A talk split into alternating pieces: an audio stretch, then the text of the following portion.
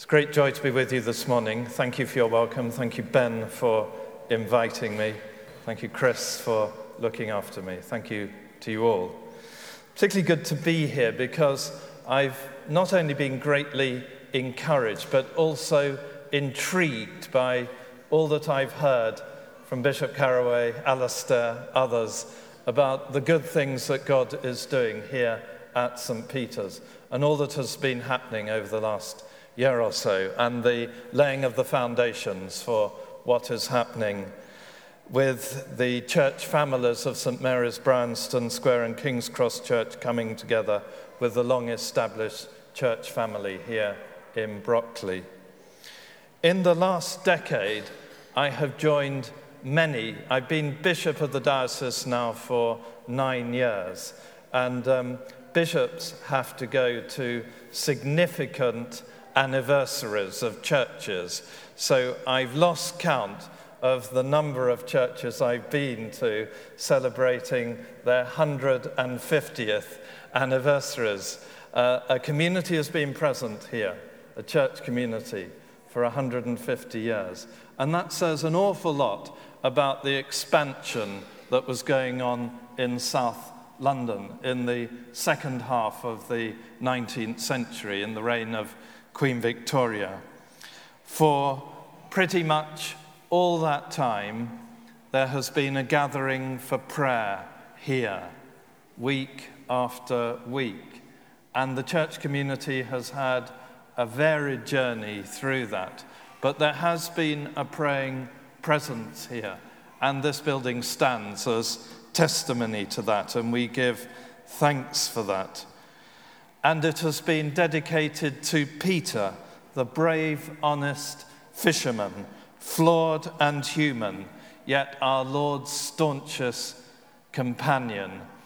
When we read the gospel accounts of Peter in all his humanity, I think that does give encouragement to all of us that Jesus was prepared to work hard, even with the most challenging of people, and that should give us all hope, I think.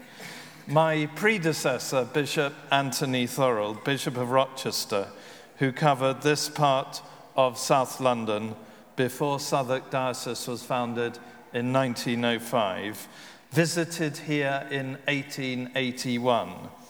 His manuscript book, handwritten, of visitations is one of the treasures of Bishop's house. He writes of the vicar of St. Peter's that he is eccentric, but honest and shrewd. I like him. He was touched by our prayer together. Uh, very interesting, some of these comments. Um,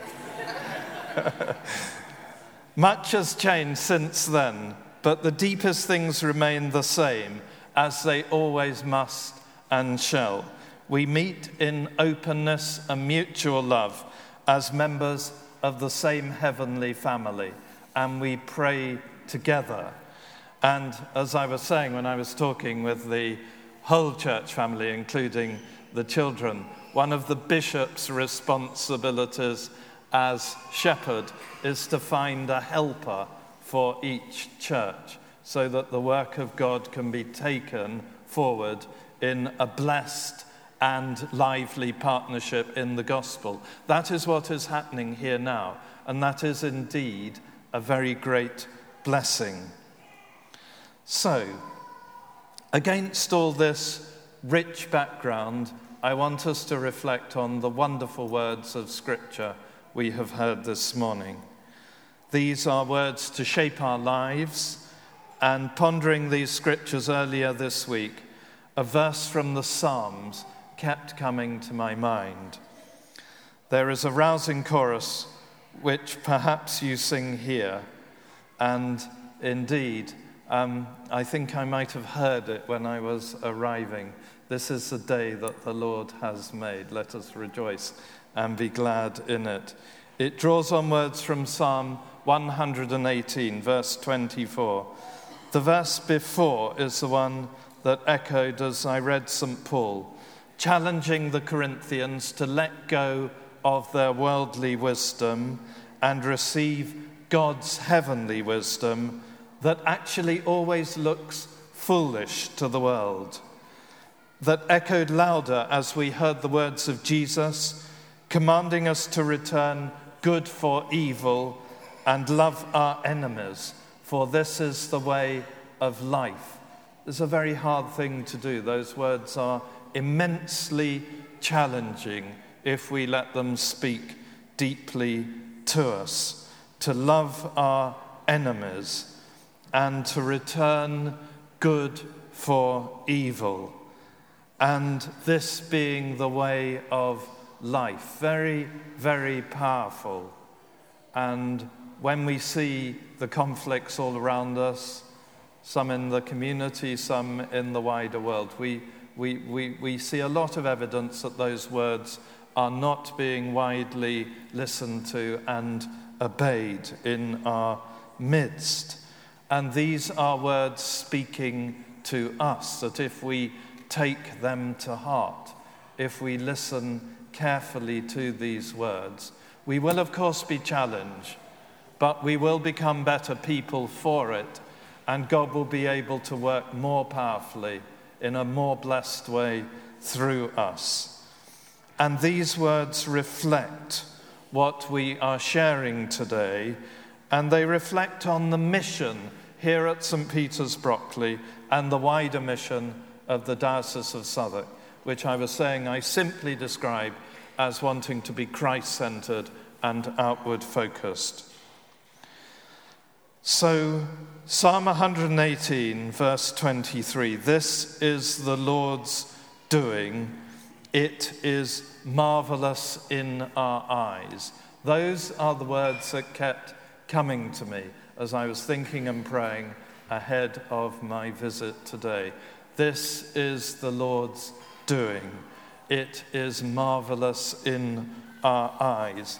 This is the Lord's doing, and so it must always be. We must never be tempted to think it is our doing. It is always of the Lord, of the Lord's doing. When I was first ordained, I was curate in the parish of Sandhurst in Oxford Diocese in the Reading area. And um, if ever I had a good idea, uh, the rector would always say to me, Oh, Christopher, that's the Lord's doing. and I thought, Will he ever say that's a very good idea, Christopher? And I can't remember him actually doing it, but, but it was a very good discipline for me that our good ideas, of course, we think they're ours, but they are actually the Lord's doing in our midst. This is the Lord's doing it is wonderful in our eyes. And I, I hold those words before me and share them with you because I think that is the right perspective for what the Lord is doing here and all the blessings and all the good things. Um, but I will say, Ben, you have had some very good ideas. so I will say to you what wasn't said to me when I was a young curate. And unless the Lord builds the house, the psalmist writes in another place, the workers labor in vain. If it is our doing and not the Lord's, it will be nothing worth. This is what we have to hold on to as we open our hearts and minds to these scriptures. And they're very, very powerful because they are so countercultural. This is not how the world sees things.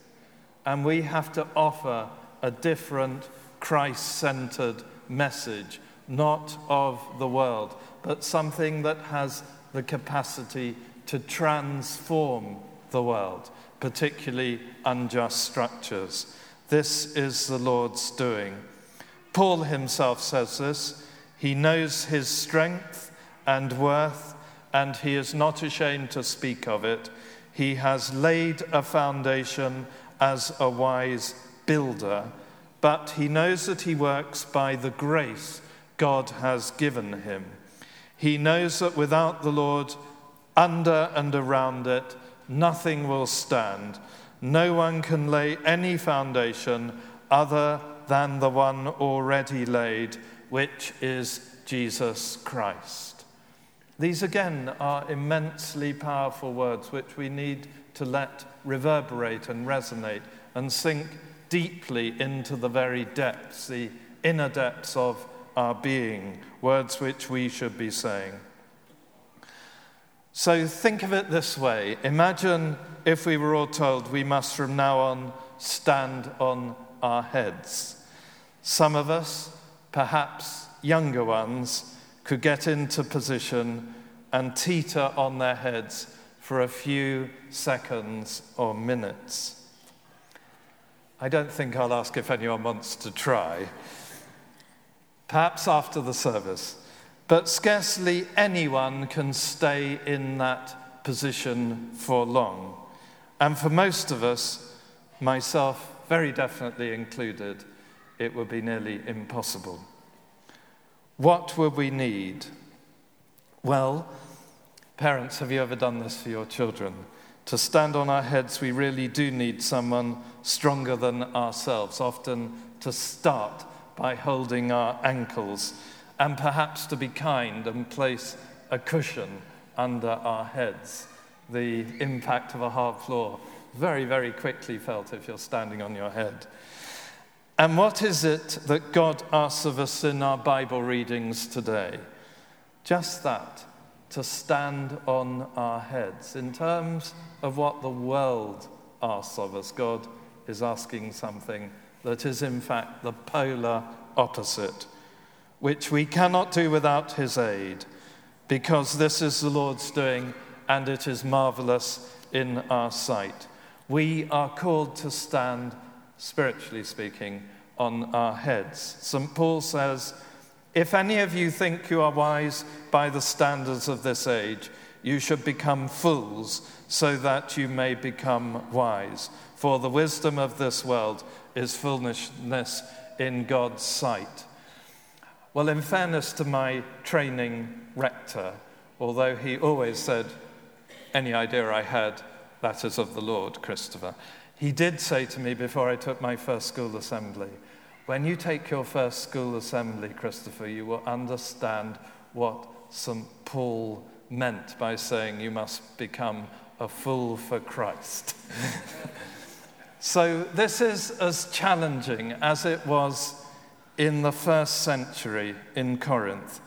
Today's world is filled with very convincing voices teaching that the world is nothing but matter and we are nothing but the product of our genes and our neurobiology, the world of commerce, which year by year becomes dominant in daily life, is not all bad, for it provides us with food and shelter and luxuries, often in too much abundance here in this part of London, where there are significant pockets of deprivation, but there is also a lot of affluence, a lot which we could share with others and should share with others. But it yet pushes the line that our purpose is to produce and to consume. How hard do you work? How much do you earn? How much is your house worth? What car do you drive? These questions weigh heavily on the minds of many, perhaps on our minds too. In this world, to be able to give a good answer to those questions is to show in the eyes of the world we are wise. This kind of worldly wisdom is never new.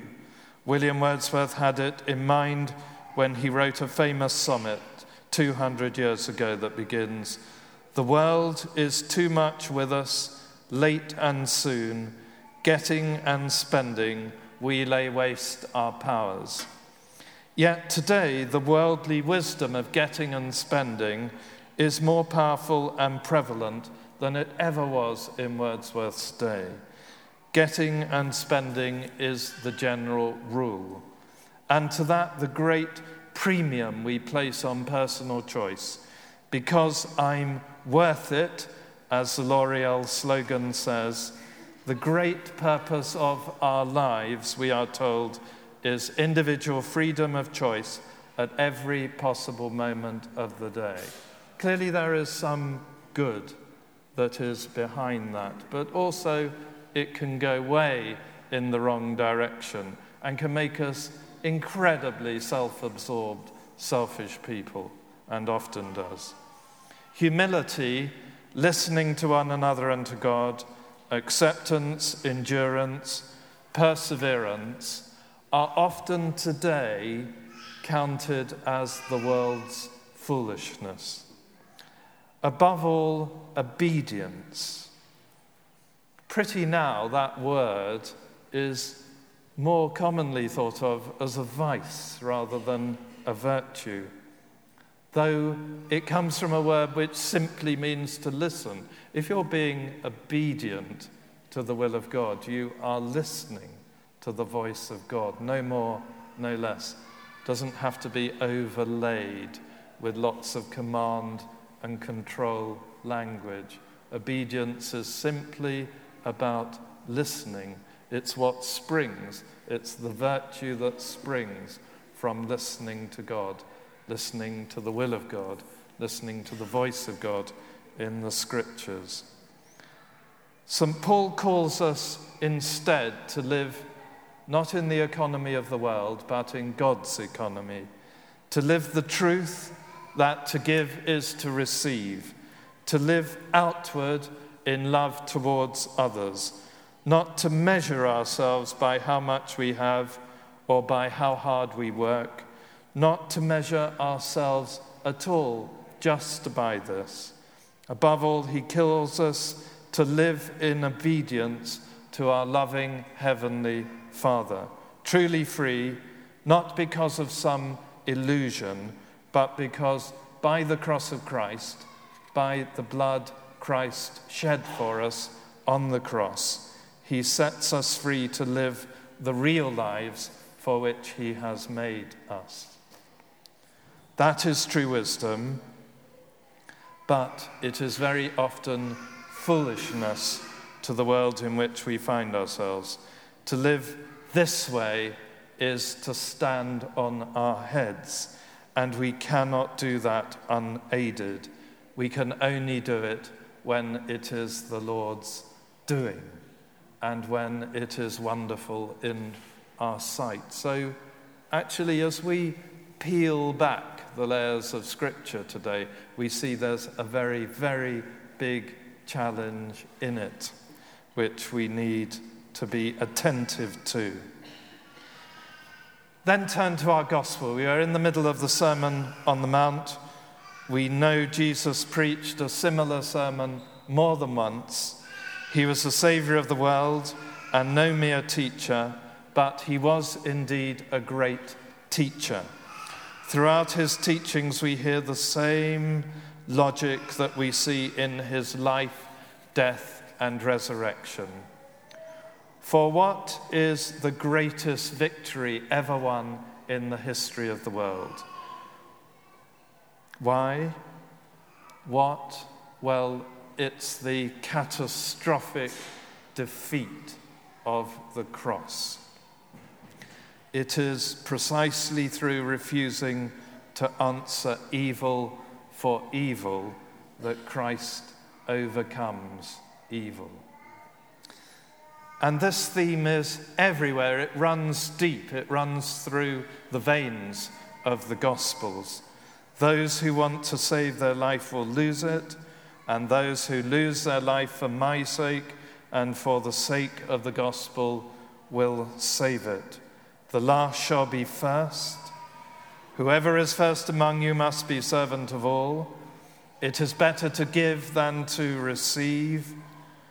Again and again, we are being called to challenge the values we perhaps have just, just been inculcated into us and to see what Christ centered, outward focused values amount to. And no more so than in the verses we have heard this morning. I tell you, do not resist an evil person. If anyone slaps you on the right cheek, turn to them the other cheek also. Love your enemies and pray for those who persecute you. If you love those who love you, what reward will you get? Be perfect, therefore, as your heavenly Father is perfect. This is the way of freedom. This is the way to letting go of fear, resentment, ambition, disappointment, keeping them in their right places. This is the way of gentleness that builds up the community. This is the way to peace, peace among all people, peace in our hearts, that gift of God which nobody can take from us. It is built on perhaps one of the most important doctrines of the Christian faith, the doctrine of forgiveness, that we should be those who not only seek forgiveness, but are prepared to be forgiving people, to forgive others. That is very difficult, very hard. I'm not pretending it is. I'm not saying it may not be a very, very long journey to reach from a point of rejection or betrayal to a point of forgiveness. But we are called not to run away from that challenge, right at the heart of the gospel today.